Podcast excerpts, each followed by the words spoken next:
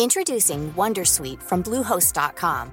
Website creation is hard, but now with Bluehost, you can answer a few simple questions about your business and get a unique WordPress website or store right away. From there, you can customize your design, colors, and content. And Bluehost automatically helps you get found in search engines like Google and Bing. From step-by-step guidance to suggested plugins, Bluehost makes WordPress wonderful for everyone. Go to bluehost.com/wondersuite. Hello, Kochie here. Before we get into this episode of The Call, I've got a favour to ask. The bigger the Ausbiz audience, the more we can invest in great content and keep providing quality investment ideas to you for free. If you could just take a minute of your time to leave a review of The Call in the Apple Podcast app, it'll help keep our tribe growing. And of course, don't forget to catch up with all the best interviews each day at ausbiz.com.au. Thanks for listening. Enjoy the call.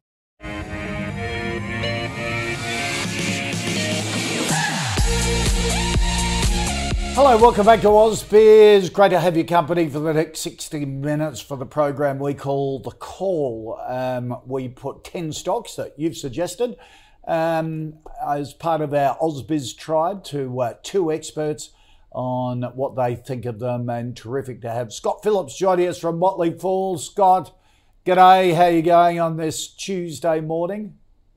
Actually, good afternoon or good afternoon. Yeah, always well, mate. Uh, life is good. Beautiful uh, Southern Highlands of New South Wales, mate. It's a uh, God's own paradise. Yep, and it's that beautiful time of the year where the light is gorgeous, isn't it? And cool mornings, warm afternoons. Be great down there. Spectacular this morning. It was nice and cool, crisp, yeah. but a yeah. lovely morning, mate. Sun rising over the over the trees. Yeah, gorgeous. Can't complain. Uh, Nothing about oh, me though. Mark Moreland, he's almost getting romantic, isn't he? He, he is. I'm, sort, I'm sort of tearing up. Mark Moreland from Team Investors with us. Mark, how are you going? Excellent, excellent. Good. Uh, Team Invest members, what's on their mind at uh, the moment? They're all happy. I mean, we've just gone through a stress test where we've uh, worked out uh, if we inflation goes up to say five percent and interest rates go up to five percent, what's it going to do to all our companies? So, we're stress testing everything. Oh, that's and all our wealth winners are all good. Right. And there's plenty of companies that won't be. Oh, know, when, uh, if okay. interest rates go up because right. with debt and so on. So okay. it's been an interesting exercise. That is an interesting exercise yeah. to go through. Um, Scott, what's um, what has the Motley Fool tribe been focusing on? Any particular trends from reacting with with your group? Really good question, mate. I think what we're looking for and actually finding a bit of is the stuff that's kind of been thrown out with the bathwater. The market's been really choppy over the last three or four, five months. We don't yeah. tend to worry about that from a performance perspective. Short term is short term and that things wash out. But what it does leave behind often is some some attractive ideas. So if you look at things like some in the tech sector, some is dramatically overvalued, I think, but some is cheap. Um, e-commerce, I think, is looking reasonably inexpensive. Uh, retail's all over the place. I mean, at the moment, Woolies, for example, is on a higher PE than Kogan, and make of that what you will. Um, so you know, I think we're looking for those mispriced opportunities. We always are, right? We're stock pickers, so yep. so our marketing yeah, yeah. team invest. Yep. But broadly, I think there's there's been so much. Uh, movement in the market, you know, the kind of washing machine effect I think there is mm. potential opportunity. You've got to have a strong stomach for some of these because they've been all over the place. But if you can ride it through and, and actually have a look through the dross and work out where those mispriced opportunities are, right. I think that right now potentially I think really is a good setup for long-term outperformance. Oh, that is interesting. Let's um, hope we have a couple of those in our 10 stocks that we have a look at today. I always uh, pick one that's in the news and um, certainly in the news today. UK-based company Entain lobbying a three and a, lobbying a three and a half billion dollar bid for Tabcorp's wagering business. First time the company has named one of the parties pursuing the um, since first flagging in March that's received several approaches. No view yet formed on the merits, but the company says it will assess it. Um, Scott, uh, what do you think of them coming out with this? And also, what does it say for, for Tabcorp as an investment? You know what's funny, Kochie? When you've been around doing this for a little while, this is kind of the. It's a bit like streaming TV, right? You have this balkanization and, and then the splitting apart of things, whether that's subscription television, whether that's, in this case, Tabcorp. Remember, Tabcorp, of course, the current one was formed by the combination of all the different state wagering businesses plus yeah. Tattersalls. Uh, you kind of build it all together and then you break it all apart. And that kind of is the way that corporate Australia goes. If I was more cynical, mate, I'd say the investment bankers are trying to earn some fees, but that wouldn't be very right. kind. So I won't say that. Uh, what I will say though is that as a business, it's look, you know, it's a really it's monopoly business effectively in Australia, uh, almost entirely. I think it's every every state uh, and the Australian lottery. So it's a really nice business to have. It's really reliable, stable cash flow in theory. Um, it can be volatile with the number of jackpots and the, and the winning margins by some of its punters, of course. But I don't hate the business. I don't love it at 30 times earnings, I have to say. And those bidders are clearly seeing some value they think they can create because no one's going to buy it at a full price if there's no upside left. Clearly, they're yeah. finding some value or thinking they are. Uh, I wouldn't touch it. I'd be taking the money off the table from the from the bidder, but uh, maybe there's something there for someone else. Okay, Mark. Uh, yeah, I, I, largely concur, except uh, we wouldn't touch it. Um, its its performance has been really, really poor. Uh, the last six years, the average uh, its average has been minus sixteen percent a year. Wow. So it's actually it's going down. And you know you don't want to be investing in businesses that are going down unless you, as far as their earnings, unless you have a good, a really good understanding of the business and know why that'll change. Now, the suitor who wants to buy it obviously thinks we can run it a lot better. Yep. We'll give it our magic kiss, you know, like the prince kissing the, yeah, yeah, the, yeah. the, the, frog kissing the prince, turning the princess analogy. And but they may be right and they may be wrong. Right. Uh, I'll be surprised if Tabcorp uh, take it or do a deal. I mean, the history of uh, Australian companies that perform poorly when they get a um, an unsolicited takeover offer, they usually say they're underpriced and right. and try and blow them off. That's usually what happens, right. and then it's usually bad for shareholders right. after that. So I, I totally agree with um, Scott. Is if if the share price is coming up a bit because of this, I would take it. Right. So it's five bucks at the moment, as yep. we saw yep. that five-year yep. chart. That's getting up close to its five-year highs on all of this speculation. Well, I'd, so, take it. So take yeah, it. rather than hoping that the price will get bid up and they'll get a higher price. Yeah. Because the business is not performing well, or hasn't performed well. And what Scott said was quite correct. Where these companies they grow by um, emerging up various aspects, and then not many of them do well when they do that. Well, because the theory is always that one and one makes three. So that doesn't often happen. Sorry. That's all right. Yeah. So Scott, one and one often doesn't make three for a lot of companies, and then they dissect them. Uh, Boral, I suppose, is yeah. another classic example now that it's going through. They've got some new shareholders on the register that are basically saying split it up. It's worth more in pieces. Even the old Foster's, Southcorp, Kochie. I mean, there's so many of these examples. Look, some companies do acquisitions well. Um, some do them badly, and some just look. It thinks it makes sense as you say on paper. Never really one on one doesn't actually equal three unless there are real costs to be taken out or real advantages. Some of the um, the, the academic research in the US, by the way, says that unless a company pays cash and the acquisitions are less than ten percent of the acquiring company's market cap, they're bad deals. Uh, that tends to hold. Now, of course, there are averages, there are puts and puts and takes, and plus and minuses, and there are always exceptions to the rule. But when you think about the way these companies do their business, there's no reason they couldn't be successful together it's hard to say though, other than saving a bit on maybe some corporate costs. These are two separate businesses anyway. Wagering and lotteries, they're uh, fine, they're great, but but you know, do they belong to the need to be together? I don't think yeah. so necessarily. I think empire building tends to always look like a good idea in in the in the, in the windscreen. In the rear vision mirror, rarely does it look yeah. like a great idea. Way too many examples of businesses that have tried and failed yeah, even look at Woolies trying to buy it. Was it EziBuy? I think. Um, you know, the, these good ideas of a business they want to buy and somehow get synergies from, and they can work, uh, but more often than not, they yeah. don't. I think this is a situation where. I, I, here's the other thing, the other way to look at it, by the way. If a private equity buyer does buy this business and makes more money out of it and manage to float it back for more than they sold it for, right. the current management have got to ask themselves and the board of directors ask themselves the hard questions of why was it we couldn't do what they did? Um, and that's probably the other question is, you know, is it was it a bad purchase or has it been badly run? Uh, those questions will yep. be answered in the fullness of, uh, fullness okay. of time. All right, some good analysis there on Tabcorp. So uh, if you read it, might be the time to take some profits and move on. All right, our first stock um, that Eric wants us to take a look at, Mark, is GrainCorp, the big uh, grain handling logistics yeah. business, isn't it? They're, they're marketing, um, focus on on wheat, barley, and canola. Uh, very difficult uh, these businesses. I mean, they're it's sort of a like a simile. It's a it's a uh, they they they used to be they, a government. That's right. So it was a government entity, and then yeah. they, so what they do is they take it all in and they do the marketing and so on. Yeah. Uh, very very low uh, profit margin business. They've lost money the last two years, and before that they were making it ranged from about one percent to at best six percent. So yeah. if you go back to the last two good years they had were 2011, 2012. So it was ten years ago, really. I'd argue since they've had a good year. Uh, now, we're obviously there's cycles in agriculture, Yeah. but they don't seem to be getting good ones. Right. Let's put it that way. So if you look at their, if Although at the drought's broken now, that's probably the reason why well, the share price. okay, but uh, it's ten years a long time for me. I'm, I look at history Oh, and yeah, say, well, yeah. their average growth of earnings is negative negative five percent a year over Yeah. The last six years. So you know that will need to turn around. And just looking at this uh, uh, chart on here, this is the earnings, the bars of the earnings. So, so if you look at that, that's the last ten years, and then overlaid on there, that line is the uh, price of, of the uh, shares. So you can see how it went up significantly. It's, it's, all over the shop. So if Yeah. you're an investor and not a trader and trying to make a quick buck, you look at that chart of earnings and say, what would give you confidence Yeah. to think that it's now going to be good right. going Okay. forward?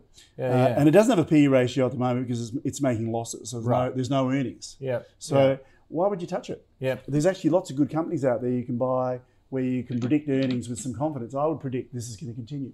Okay. All right. Scott, wouldn't touch it. what do you think of GrainCorp? Well, I agree with Mark. I, I'm not as negative, but I wouldn't buy it. Oh, I, it's worth separating the, the share price out from the company as well. And I think to some degree, what I really like about GrainCorp is the most recent announcement that they basically said, look, we are in the marketing business, but we're also in the storage business. And I've got to say, I'm, I, it, it escapes me what they've decided to store. I can't exactly remember what it was, but they recently announced, look, hey, we've got all these storage facilities. We'll use them for whatever they, they're useful for. And if that sounds like a REIT more than a, more than an agriculture company, I think you're on the right track. Now, it's, hmm. it's almost the worst of both worlds, to be fair. It's a REIT with all the low growth that implies, and an agricultural company with all of the cyclicality that implies, and maybe you get on the good side, maybe you don't. Um, so look, you know, I like their efforts as an organisation to do their best. The problem is that you don't get marked in investing for doing the right things unless you get the results that come with them. Uh, And so, to Mark's point, this is not a business that has justified investor optimism in the past.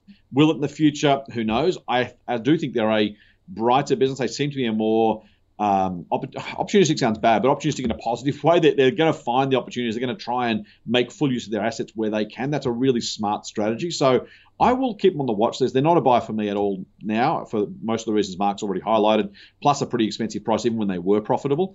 Um, even though the share price has fallen, there was a lot of optimism in that price. Yeah. So I'm going to keep an eye on them. If they can turn this strategy into something more all weather, then they might be worth looking at. But that's probably another six months down the track once we see, hopefully, the fruits of their labours. Yep, sure.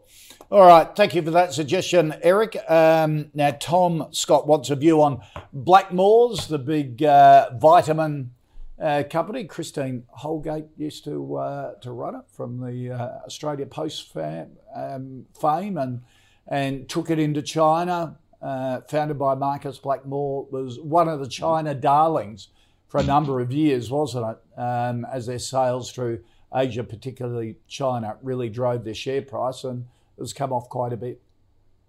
Yeah, gosh, you nailed it. Not only Christine used to run it, but full disclosure, I used to work for her at Blackmore's, and I do own some Blackmore shares, so we'll get those two things out of the way first. Right. Um, look, I, I think there's, there's a real question around this China strategy now for a few companies, A2 Milk, Blackmore's, um, uh, others besides, and, and it's a really a question of how much risk or faith you're prepared to put in the future versus how much certainty you want right now. I think that the optimism and frankly the success of Blackmore's in those really boom years were an unusually good time. And I think they made a misstep strategically by effectively assuming that was going to go on forever. And so they ramped up costs. They said, like, this is our new revenue base, great. We can incur costs of X, Y, Z. We put on staff, we can pay for marketing, that kind of thing. Of course, when the tide goes out, when those Daigou sales stopped, and of course they've they've literally come to almost a dead stop now, thanks to the uh, tourism and migration bans in place because of COVID. Then things got rough really, really quickly. And I think there's, you know, you got to look through that to my mind. I'm a shareholder because I think out of the other side of this, uh, they can get back into China in a meaningful way, both directly and indirectly through those Daigou traders. If COVID's been good for these companies, it's been good in the sense that they've been forced to rely or to focus on direct sales into China. Those Daigou sales, the suitcase traders we call it, those are those are businesses that effectively supply push. A Daigou trader, a, a student, an expat, a tourist will come and buy a whole lot of Blackmores, take it home, and then try and get their relatives and friends to buy it. They sort, you can they do sort the of, and they, which is traditional. and that, and Yeah. they do that with infant formula, don't they? So particularly when we had a bunch of Chinese students studying here, they go home for holidays with suitcases full of that they'd buy from Chemist Warehouse or wherever, Correct, or Woolies or Priceline. and, Yep. and and sell it on the secondary market, wouldn't they? Spot on, nailed it. And, and in fact, it was actually getting professional. So there actually were some professional so-called Daigou who were kind of in that grey market trade who would actually live here and send it back by the box load, not just suitcase right. trade. So yep. it, it, was a kind of a you know a semi-organized trade, um, all, all done legally and properly, by the way. Uh, but the problem was it was supply push, right? So when those Daigou traders fell apart, no yeah. one or not many people in China were saying, "Where's my Black Blackmores? Where's my A2? Where's my choose your choose your brand Bellamy's, Bubs? Um, I, I want it now." And so they they didn't really do enough work to grow demand in China. Mm. And if there's something that this Daigou trade effectively direct, you know, stop has, has made them do is focus on building that demand rather than relying on supply pushing stock into the country. I think it'll come back. I think tourists and uh, students will return. We will see migration return. We will see a resumption of sales from Australia to China. I think Blackmores is ready to capitalize on that one. So I'm, I am bullish on it. I think it's a, a good long term opportunity. You do have to take some faith. You have to believe those things will happen. If you don't, don't believe it or you're not prepared to wait and take the punt, then I wouldn't blame you for giving it a miss, but it's a buy for me. Okay. Hmm. All right. Mark? Uh, it's a very interesting business, actually. We could, we could talk about half an hour on yeah, this yeah. company, as, as Scott yeah. would agree, without a doubt. Mm. Um, I'm going to show you. There's a chart we've got on uh, PE ratios for Blackmores, which right. is a really, really good one. Now, I often talk about PE ratios being more important than price because the trouble with yep. price is it's, it's, only giving you one data point, nothing yep. else. And in its on its own, all it's telling you is what market sentiment is and what people will pay on a given day for a, for a share. What you're looking at there, um, even though that uh, might be a bit small for you, is if you look at the years up to 2018 the the uh, the PEs were much much lower, Now that was yeah. in the early stages after the GFC, where before people got used to the idea of free money, and therefore I'm getting I'm not getting a return on my cash, so they started bidding up equity prices. So that chart going up is a typical chart of a lot of companies where the PEs have gone out significantly over the last six or seven years. Blackmores was accelerated because if you look at the uh, 2018, 19, those yeah, two years, yeah. that was the Chinese boom that Scott was talking about uh, Christine Holgate came in about 216, I think. Um, and it, they were already exporting to China, but she really got the strategy right. going and made it move. So she was outstanding, right. and, and she, it was the right place, right time. Okay, so if everyone hates it now, mm-hmm. why is the PE so much higher? Well, the PE is actually high now. It's about 120, I think, roughly, yeah. because the earnings have come right off. So the last right. the last earnings report was terrible. So they took a massive dive. But the price hasn't come That's off right. as much. So the market hasn't punished them that much. So so the price has stayed up, which means the PE PE's expanded. Right. Now, if you are confident, as Scott said, that the um, uh, the, when travel starts and Daigous come back and so on, and that trade starts picking up again, then the earnings will uh, go back up. Right, to match so, it. so the share price I think is still about seventy one dollars. Right. It peaked at two hundred and eight, I think. Yeah. Uh, and I remember having a discussion with Howard about it. He took a large investment in Blackmores at $24 right. in about 2015 right. uh, when Christine Holgate had dazzled us with uh, her, uh, her talents, yeah, which, she yeah. did, which she did. Yeah. Um, and he argued strongly that our members should all buy Blackmores. It was a bargain. Right. And he wrote it right up to 208. He didn't sell any at 208. I, did, right. I didn't buy any because I was... Um, I didn't get around to it. Right. It was okay. one of those uh, one of those so, uh, errors of omission. It's called. Right. So so he's ridden it down again. Yeah, but it's Is still. He but he's still. He's, no, no, no. He well he.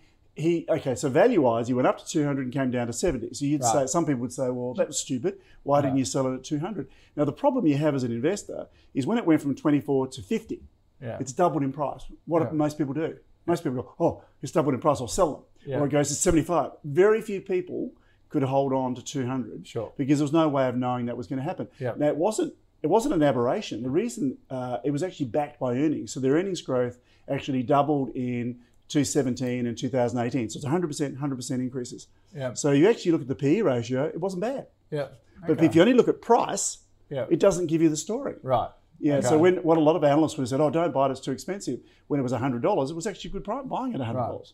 So you wouldn't be buying this with a. Well, no. There's another problem now with Blackmores. Apart from that, they've had massive upheavals in management. When Christine Holgate left, that was a real shock yep. to us, and went to Aussie Post.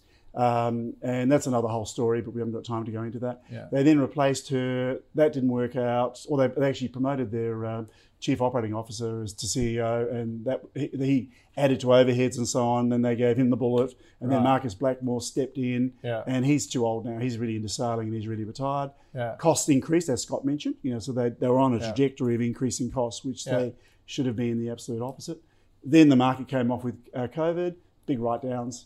And they also right. bought into a manufacturing facility as well. So they're trying to vertically integrate. We didn't like that either. Right. So there's a whole heap of things that have gone on in the management area which have uh, exacerbated the problem. And they've got a new CEO now, and we don't know what he's like yet, and I haven't met him. Okay. All right. So, So jury's uh, out from my point of view. I'm So watching. jury a I'm no at the moment, but you're watching. Okay.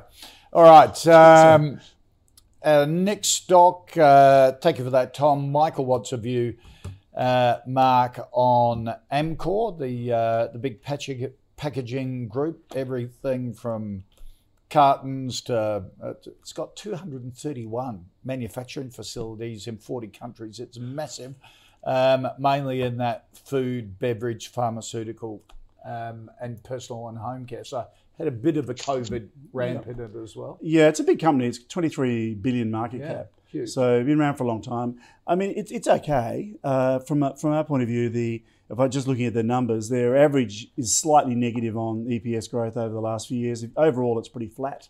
Just looking at it uh, since 2014. So if you're buying a company with flat earnings, then really you've got to pay a low PE to get a decent return on it.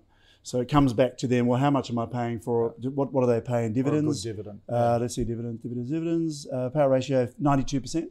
So they're paying out the bulk of their earnings, which is terrific. yeah. Um, PE ratio at the moment is currently about nineteen.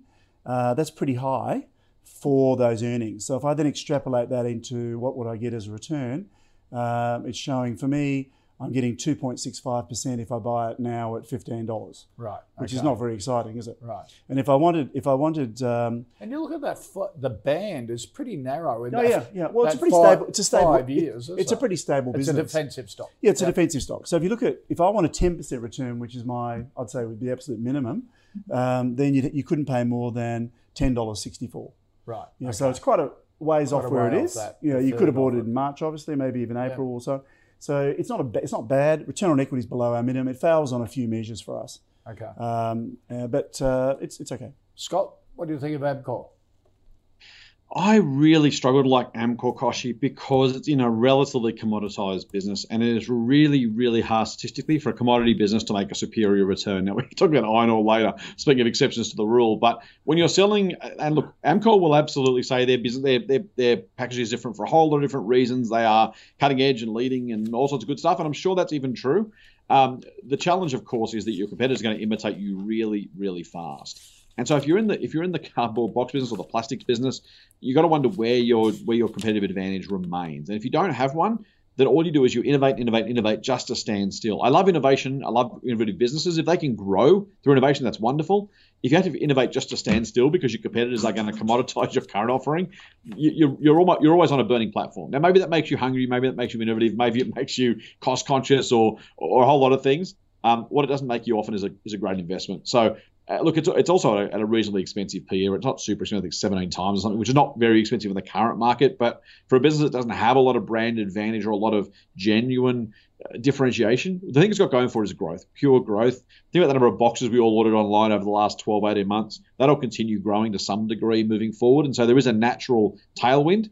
If you want some sort of e-commerce play, you like boxes, I guess you do it. Uh, just too hard for me, too expensive.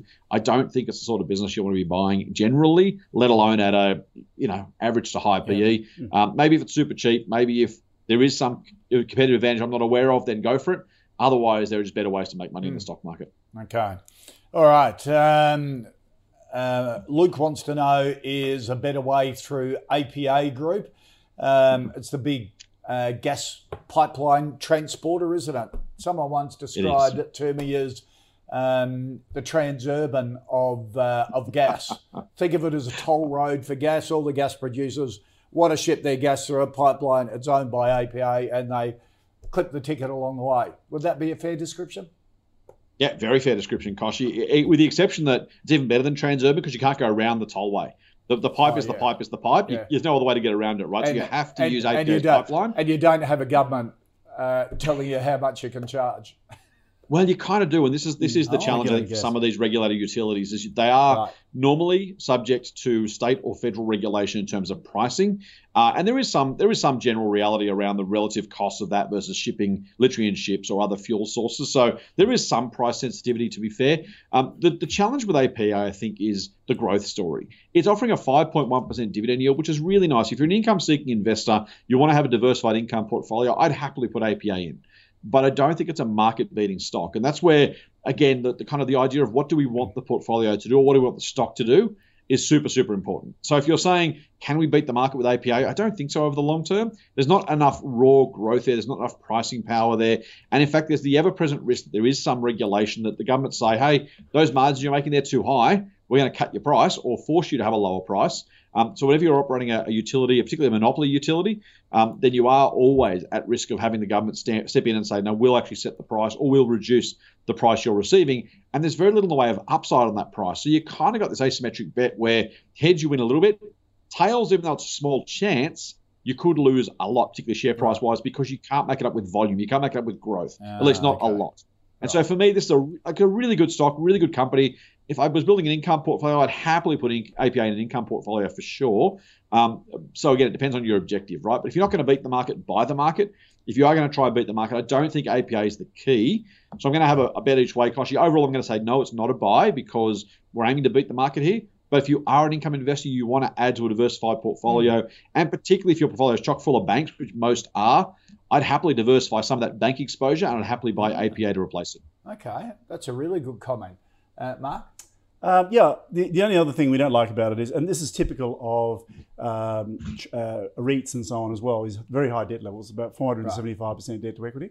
So, yeah, it's got a very high debt, but that's okay when you've got long term contracts and you're clipping the coupon on, on the, on the uh, gas infrastructure and so on. So, that, if, assuming you can live with that, we're showing it currently returning about 2.8% compound based on its current earnings profile and so on. So, right. and I, I agree with Scott. I can't. It's hard to see how they're going to make right. that much different, you know, because. But if you had a client that said, "Give me income stocks. I want a defensive, a retiree, or or whatever. I want an income portion." Yeah. Would it would it qualify? No, I wouldn't get it. Well, if you were going to buy it, going back to my 10% minimum argument, including the dividends, you couldn't pay more than $7.06 and it's right. currently 9.88. So yeah. it, it's too expensive. It's on a P of 30 which even for the um, uh, you know, what we're talking about here is still too much. Right. Um, having said that, uh, I, so I, agree with Scott. You know, it's it's got it's not without merit. Right. All. It's just something okay. wouldn't turn us on. Yep. Okay. All right. And takes a lot to turn you on. Mark. It does. I know. Yeah, that's very true. That's very true. Very good. Um, all right, Jules, uh, our fifth stock to take a look at. Jules has suggested um, Antipodes Global Investment. It's a, a listed investment company. Uh, I hadn't heard of this one before, um, but um, looks at uh, long and short global securities investment portfolio with a currency overlay over the top of it. You asking me? Yep. Okay, this is terrible. Right. so, so yeah, I, I, hadn't heard of it either. So, right, but right. having a look at their numbers, they've only been going. It's only got four years history. Right. But in the four years, with their uh, uh, with their model that they have. Yeah. So they're taking your money. They say they want to get above average returns. Of course, everybody says yeah. that. Well, their return so far they're running at negative seventy one percent, you know, per year. So that's what their uh, earnings are doing. So uh, they, they lo- it actually lost money last year. I don't know how you do that. Anyway, um, it's uh, it's a shocker. So return on equity is negative. Return on capital is negative, obviously, and uh, it's if you look at the return from our point of view, you're going to get negative 73% per right. year over the next five years if you invest in it. So, so now they may turn that around, but if you're a fund manager, which is what these guys are yeah. effectively, yeah, you, you, you live and die by your returns, don't you? Yeah. yeah. So Magellan at the moment is now a little bit, that's nothing like this. Yeah. This is yeah, like, this is the shocker. Yeah. It's like whatever they've chosen as these outstanding investments and so on are performing really badly, or right. their currency overlays, or whatever they're doing. They it's not working. Got right. Okay. So why would you why would you go near it? Yep. Scott. I tend to agree. I think the you know when you're buying a, a, listed investment company in particular, you're looking for two things. You either want to discount to the net tangible assets, you want to buy what they hold but cheaper, and that's always a nice way to get a cheap access to assets you like, um, if you like the assets. Or you want to buy the skill of the fund manager because you believe that person can continue to add value year after year after year. And there's plenty of businesses that have done that. I'll, I'll, I'll choose one I own, Soul Patts, right? A great listed investment yep. company, 100 plus year track record, phenomenal compound growth returns, really capable, conservative, committed management, great business, right? So that's that's the you know, that, that's the gold standard for mine. And I own the shares for full disclosure, so I'm, I'm biased. Um, then there's a group who kind of do a bit of a index plus or minus a little bit. That's kind of the AFICs the Argos, that kind of stuff. And then there's the other guys who want to try and build themselves a track record. Now, I will be a little kind to just say that there are times when you can have short term underperformance. and come out of it. So I don't know these guys are doomed to continually deliver terrible performance. But to Mark's point, given the success thus far, either you know and believe in the people involved, or you desperately love the assets they're involved in, or both. Uh, but either way, that's the that's the value call. That's that's the judgment call you're going to have to make because there's nothing in the history you can look at and say, "Wow, these guys have done so well. I want to be there for the next leg of the of the journey." Now, in funds management, there is some mean reversion, by the way. So maybe after a couple of bad years, they're due for a good year. But again, that's kind of you know broad uh, you know broad faced specul bald faced speculation. Uh, you're literally saying, well, gee, I hope so. Maybe maybe it can. Uh, but if you want to do that, you might as well go to the go to the casino, put it on red or black. So look, you know, I, I won't. I, I, don't know them well enough to be negative or positive about them, quite honestly. Uh, but certainly the results thus far don't suggest a whole lot of confidence unless you have a reason to believe it was unusual or you know a one-off event or there's something great in the assets that will make for a much brighter future without that degree of confidence. And I think you'd want to have more than just, I think, I hope, uh, maybe. You want to have some reason to believe. Uh, that thus far, at least as a listed company, hasn't given us that reason to believe. I'd give it a miss. All right. Uh, thank you for that, and um, appreciate the uh, uh, the suggestion, Jules. Thank you. Excuse me. Let's uh, take a look at our first five stocks on the call today. first one, our stock of the day, Tabcorp. Both Scott and Mark saying with all of the uh, the takeover speculation within the stock puts the share price up. They'd be selling at the moment and taking profits and getting it out. Um, GrainCorp a no from both. Uh, Blackmores, Scott's interested at these levels. Uh, a no from Mark.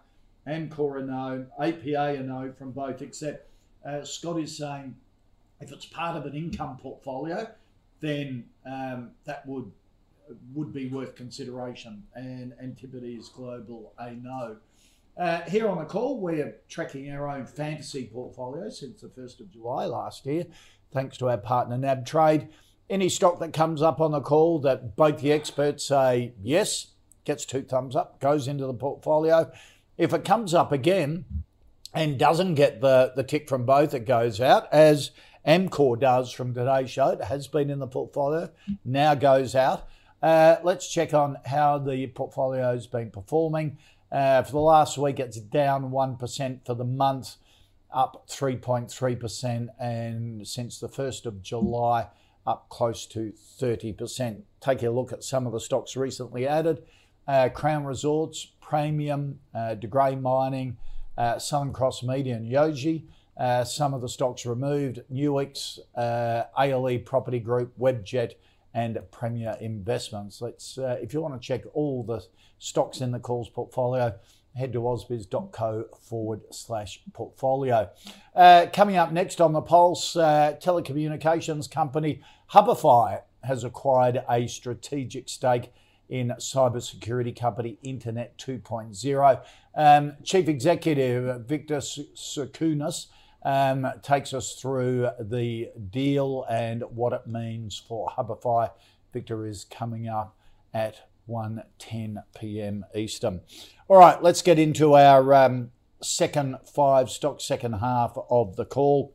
And uh, Robin wants a view on Bravura Solutions. Mark, she's saying, uh, would the group uh, ever consider buying into this um, company? At its current share price it provides. It's sort of a, a platform, a software um, platform for wealth management and funds administration groups in the financial services industry. A, a few in this there sector, are. aren't there? There are. There's Netwealth quite, and Hub24. Yeah, they're two, they're two other main competitors. Yep. It's been a bit of a boom area because of all the Mm. breaking up of um, the uh, big organisations like AMP and so on, where they had massive numbers of advisors are going out on their own or they're Yep. setting up in different groups. So when you do that, you need your own you need your own software to manage it. So Yep. so they have been in a bit of a boom time. Bravura actually looks very good on uh, Conscious Investor from uh, Team Invest point of view. So it passes all our filters. We have done we have done some work on it. Um, it has it has uh, four years history, which is our absolute minimum. Hub twenty four and its uh, net Netwealth, I think, are both less than that. Right, So they're both bigger businesses right. than Bravura. So what we're trying to find out is bit, getting a bit more industry intel on what they're like by comparison. Yeah. But if you look at Bravura at the moment, if you look at their PE ratio, we've mentioned before, uh, they're in the uh, top bottom quartile of the PE. So the question is, with the viewer, would you buy it now? Well, it's in the bottom quartile of its range, and the PE is currently on um, uh, is 21. Right. Um, and their growth rate's been uh, very good. So if you look at their growth rate, it's been running at um, 13, sorry, uh, growth rate's been running at 27% a year with high stability. Okay. So that's good. So we like all that. Yeah. So the, the question is, um, would you buy it now? Yes, on the on the surface. Personally, I, I want to understand the competitive market better. Right. Uh, but it passes all our all our metrics. So I would say it's a Okay, buy. passes all the metrics seen and compared to Netwealth uh, and hub, Yeah, uh, they have different charts to this one. they do. Sort of Um, they've they the so, 12 month uh, chart, I'll just have a quick uh. Bravura. 24. Um, look, So- it's down to almost a what three three year low at the moment. So, um, as you say, you know, in a sector that's Okay, well, Hub, Hub 24 is on a massively high PE, Right. and its growth rate's 11. So it's got Yeah. lower growth rate than um, as well, and Netwealth is net wealth. so the market I'd may have lift this behind by They may, comparison. they may have. Netwealth uh, has got three years history. Um, that's that's on a PE of 68. Wow. So they're both way way more expensive on the surface, and their growth rate's running at 47%. So that's got a higher growth rate Right. Okay. than uh, net, than uh, Bravura. Bravura. So I don't know how long this is going to go for. I suspect it's got a few more years in it. So Yeah. I think Bravura is probably of what we've looked at today. Uh, there you go. So that's the um, the P the uh, the uh, PE ratio highs and lows. Look at the variation. Yep. See that line? That's the current PE, or that's Right. the average of the. So it's right now it's down close to the low. Right. So that's you know it doesn't get better than that from Mm. our point of view. If assuming you want to buy it. okay. Yeah. All right. Scott, So what do you yes. think of Bra- Bravura? Yeah, Kochie, I'll, I'll give it pretty much the same comments as Mark. I'll try not to be too repetitive, but, but I think Mark's nailed it. It- It's a look. The, the the the wealth management platform businesses have done phenomenally well. Class is probably the, the fourth in that list um, to really suck up a whole lot of market share in a combination of winning customers away from the big banks, but also I'll say platformizing. I'm going to make up a new word um, in a way that Xero did for accounting. So a whole lot of people who had shoebox accounts all of a sudden went, "Hey, there's this thing called Xero. I'll take all the receipts out of the shoebox, put them on Xero. I'll go from being unaccountanted, again another new word, uh, to using Xero." To some degree, these wealth management platforms have provided that opportunity for financial planners at the very same time as the financial planning networks have had to deal with changes to the future of financial advice, uh, scaling. They're losing a lot of commissions and justifiably so. And so they're looking for better, cheaper, easier, higher quality ways of doing business. And these guys have come along as a, as a quartet and done a spectacular job of basically backfilling all of that stuff. The good news is that that's got a decent way to go, I think. But to Mark's point, the open question is really how far does it have left and how long can those growth rates continue? If you're growing at, it was it Netwealth, we're growing at 47% a year.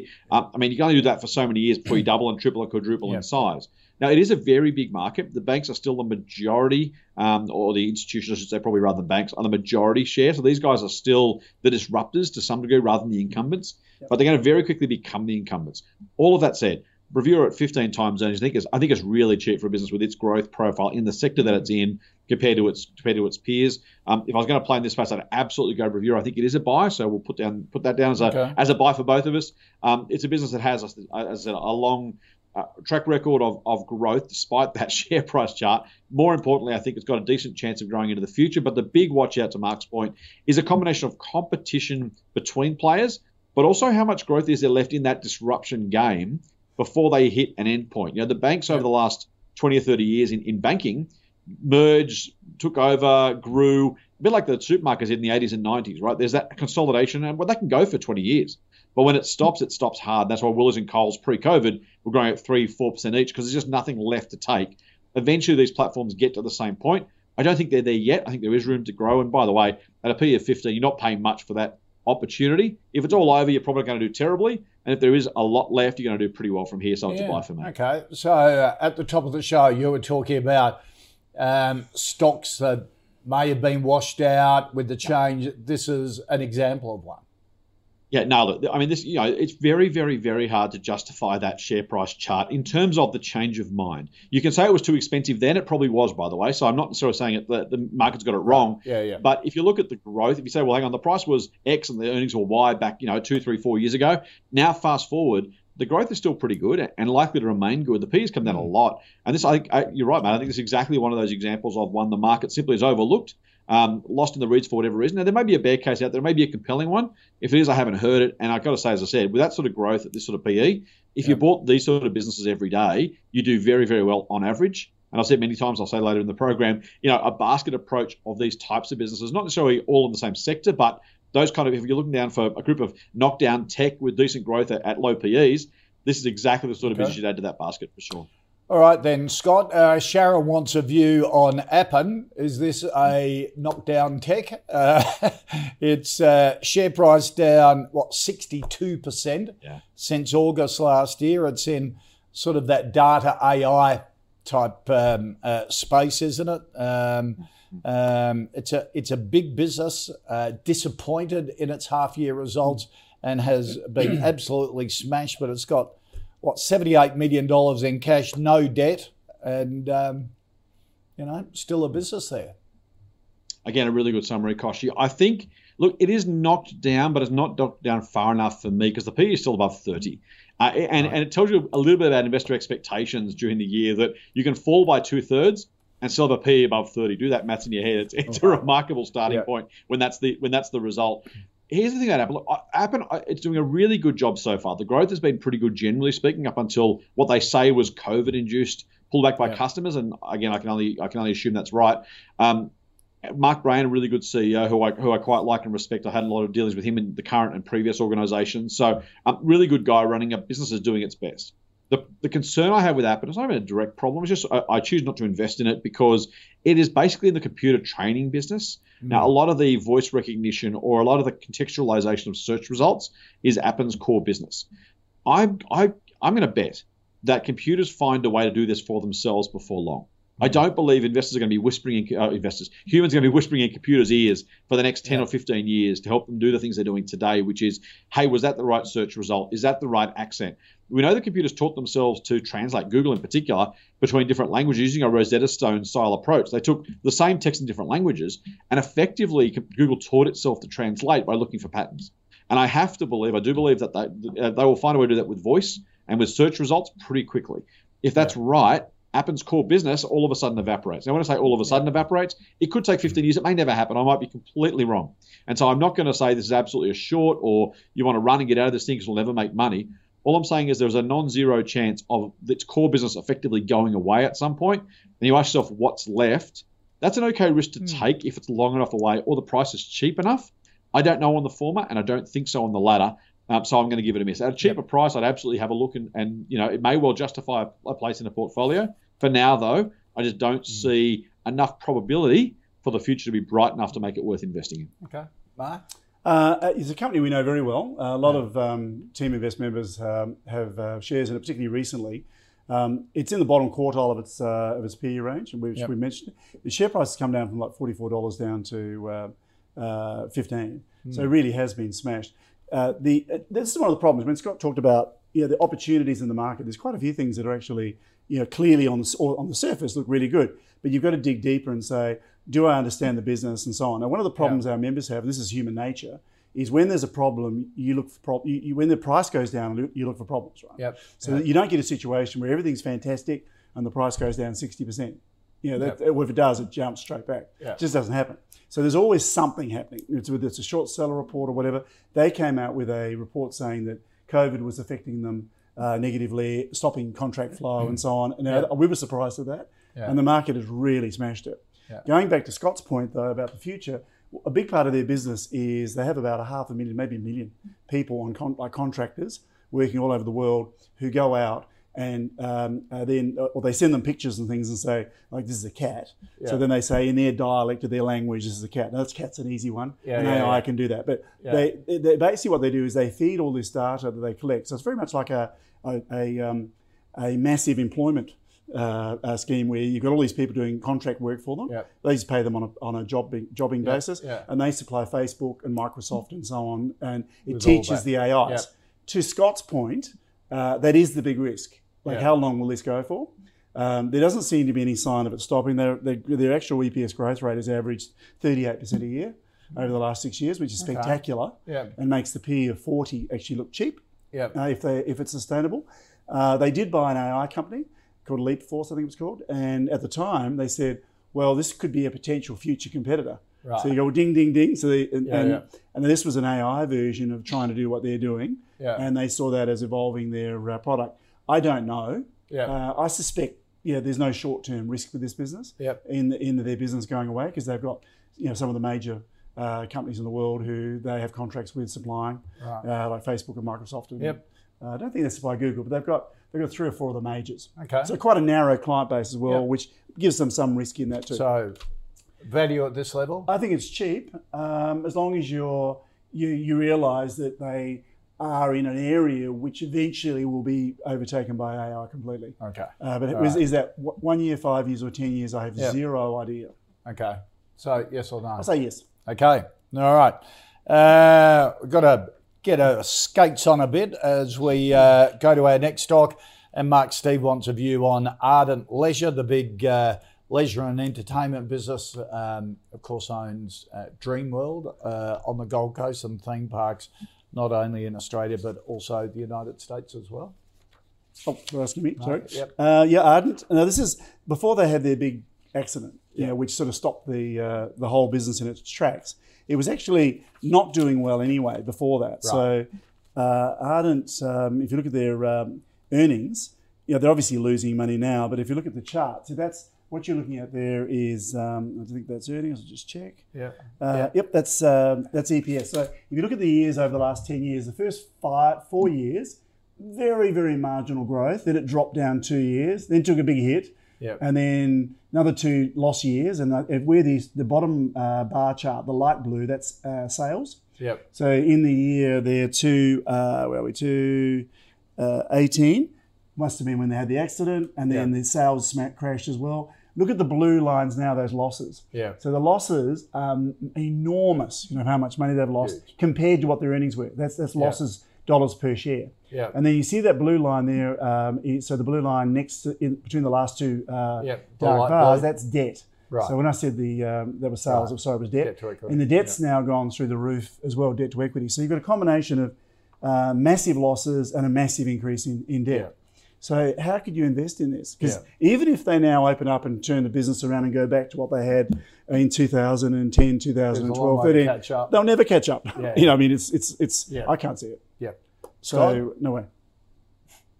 Yeah, Mark's covered it nicely. I think you have to believe there's going to be a turnaround or some sort of bounce back to justify this one, and there may well be. By the way, You know, there is probably almost certainly some sort of revenue bounce back as the world, the country, theme parks, depending on where you are, reopen. Uh, and so that's that's going to be a positive for revenue. It's going to be a positive for profits at in the fullness of time.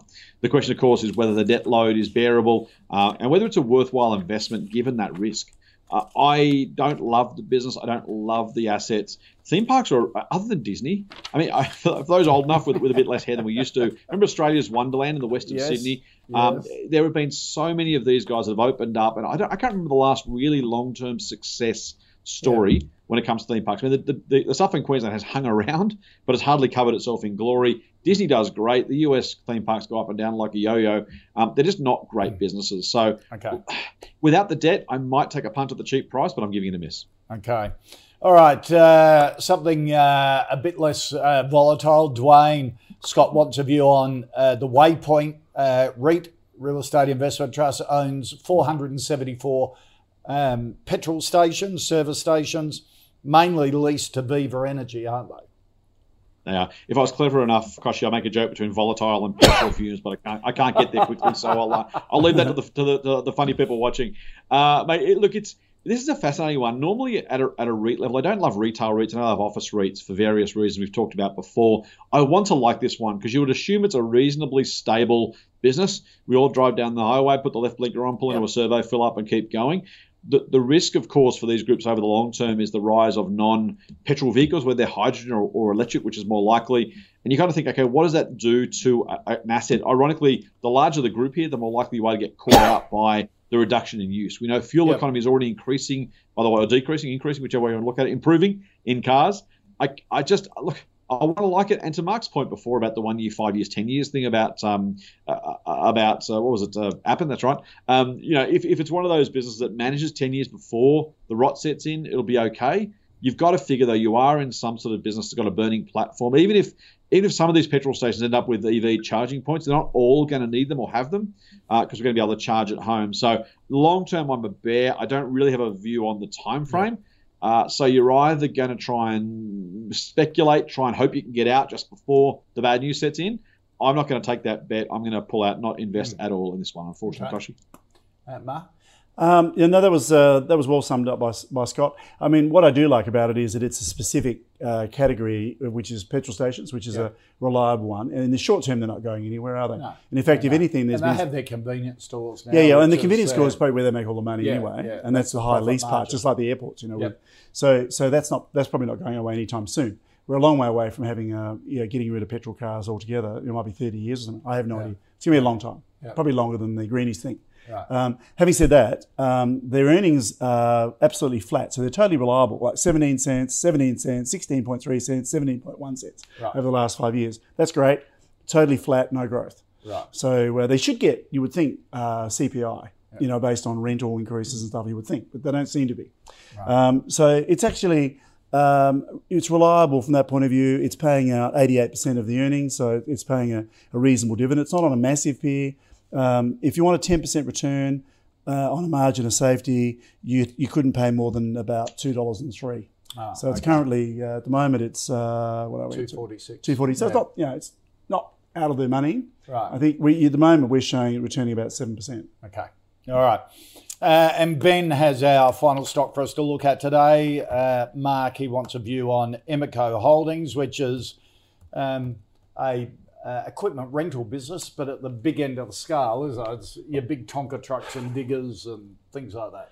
Yeah, yeah. So they, they, they do a lot for uh, general road construction and so Yeah. on. So they, they rent, maintain. They also run workshops where companies can go in and uh, fix their own stuff and hire their hire their facilities. Right. It's been around for around for a long time. Uh, pretty capital intensive. They've got very high debt levels, 173% debt to equity, which is way over way over our um, our limit. It's also quite, uh, as you'd expect, it's a very um, uh, se- secular. Uh, uh, secular, what's the word? Yeah, yeah. Cyclical. Cyclical, Not secular. uh, 'cause it secular, secular business. Sort of depends on the infrastructure course, spend. yeah, the- of, then uh, spend. So like they had a period there from 214 to 217 where they lost money. So yeah, and then um, they haven't been paying a dividend either for a long time. It's been years since they paid a dividend. So if you look at their their returns back in the good old days, you know their their earnings were back in 2011 or 2012 about a dollar, and they're now currently 13 cents. Ah. And it's been everything in between, but never higher than that. So if anything, over the last decade, it's got worse on all key metrics. Right, okay. So if you're looking at that, that gap in the middle is the uh, loss Is the area, loss, yeah. and there's your um, PE variance, Yeah. um, which is massive. You Mm. know, showing you the uh, the P- variations on price. So at the moment, it's uh, just see where it is on the moment. Sorry, um, uh, oops, yeah, sure. Ah, I'm going to need to close it. Uh, so at the moment, it's um, PE is on 6.8. So the PE is low and it's the bottom of the green. So it is showing a decent return at the moment of 10.6% um, from on our calculations, which is pretty good uh, because the PE is so low. Right. But by definition, it's going to always be a very lumpy, capital Yeah. heavy business, um, just not very exciting. Yeah. But, but it could do well from here. It'd be interesting to see what Scott- Scott it- says. Yeah, if the government starts pumping money Well, they probably into- will. in They the probably next will. budget. Yeah, Yeah. Uh, what do you think, Scott? Actually, there aren't many charts you'll see like that one you showed before where there's a hundred-fold difference between the bottom and the top of the share price chart over a five-year period. I mean, that's talk about lumpy. That, Yeah. That's I don't think I've ever seen something that looks like that over such a short period of Yeah. time. Look at that, three cents at the bottom, two dollars seventy-five at the top. It, if you if you bought a dozen of these types of businesses at a P of six-ish, you'll do really well. Uh, Yeah. The question, of course, and I've said this before, the question, of course, with Emeco, is this the one or is this the exception? Uh, it's really, really hard to know. It's it's been around for a long time. Frankly, it's managed to survive and uh, I won't necessarily say thrive, but do okay uh, over that period that, that uh, Mark's talked about, including that graph he showed before with those PEs. Some losses in the middle, some profits either side of this one. If you were going to buy this one, you'd probably do it as a pure speculation or part of a part of a, a- basket of, of low PE stocks that maybe had some bright futures. There are plenty of risks in front of this one, and there is a non-zero chance that businesses like this with high, high, high capital stocks and potentially revenue that goes to zero, as it did in Asia uh, during that period. Literally, they couldn't get a single person to buy or mm. rent some of their equipment in Indonesia. I think it was back in the day. Yeah. Um, that that's a really tough business to be in. Yeah, I said part of a basket. I'd actually back a gain from this sort of business if you had enough of them in a basket that was representative. Uh, individually, would I buy just this one stock? If you said, "Where do I put my next thousand dollars?" No, I wouldn't. Okay. Um, so look put me down for a buy uh, uh, in, in a in a um, in a probabilistic sense, but I wouldn't be buying this one. If you're looking for one stock out of today's program, Emeco is not the one. Okay, all right. Let's recap our final five stocks. Uh, Bravura, a yes from both uh, Scott and Mark, so it goes into the calls portfolio. Appen, a no from Scott, a yes from Mark. Ardent Leisure, no. Waypoint, uh, REIT, no. And Emeco, a no. Scott Phillips from Motley Fool Great to have you on board, sir. See you next time. Have a good Actually, rest thank you, Mark's there. Uh, Matt Moreland from Team Invest. Good to have you, mate. My pleasure. Thank uh, you. Thank you for coming into the studio. And uh, that's it for our show today. If you've got any stocks that you want adjudicated on the, by the uh, the calls panel, uh, email them in the call at ausbiz.com.au or tweet us using the at ausbiztv handle. Uh, don't forget you can see all the stocks in the calls portfolio. Amcor comes out Bravura goes in today. Um, head to ausbiz.co forward slash portfolio. Don't forget if you want a, um, a sum up of everything that's happened in the day of um, in terms of business and markets, subscribe to the Ausbiz newsletter. You get Scuddy's view, you get a link to the Close of Business podcast and all the most popular interviews and videos for the day. Subscribe ausbiz.co slash the COB. And on the Startup Daily Show from 2 p.m., which looks at all the founders and companies looking to raise capital in that startup, scale up, venture capital area. Uh, this afternoon, joined by uh, Pete Zaglinski. Uh, as he launches a second equity crowdfunding campaign for his clean tech company, CBIN. That's coming up amongst a whole bunch of other guests with the team on Startup Daily from 2 p.m. Eastern. A lot happening on Ausbiz. Don't go away. Back after the break.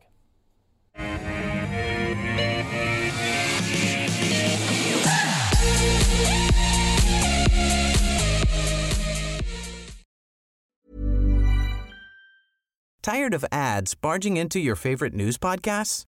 Good news. Ad-free listening is available on Amazon Music for all the music plus top podcasts included with your Prime membership. Stay up to date on everything newsworthy by downloading the Amazon Music app for free or go to amazon.com slash news ad free.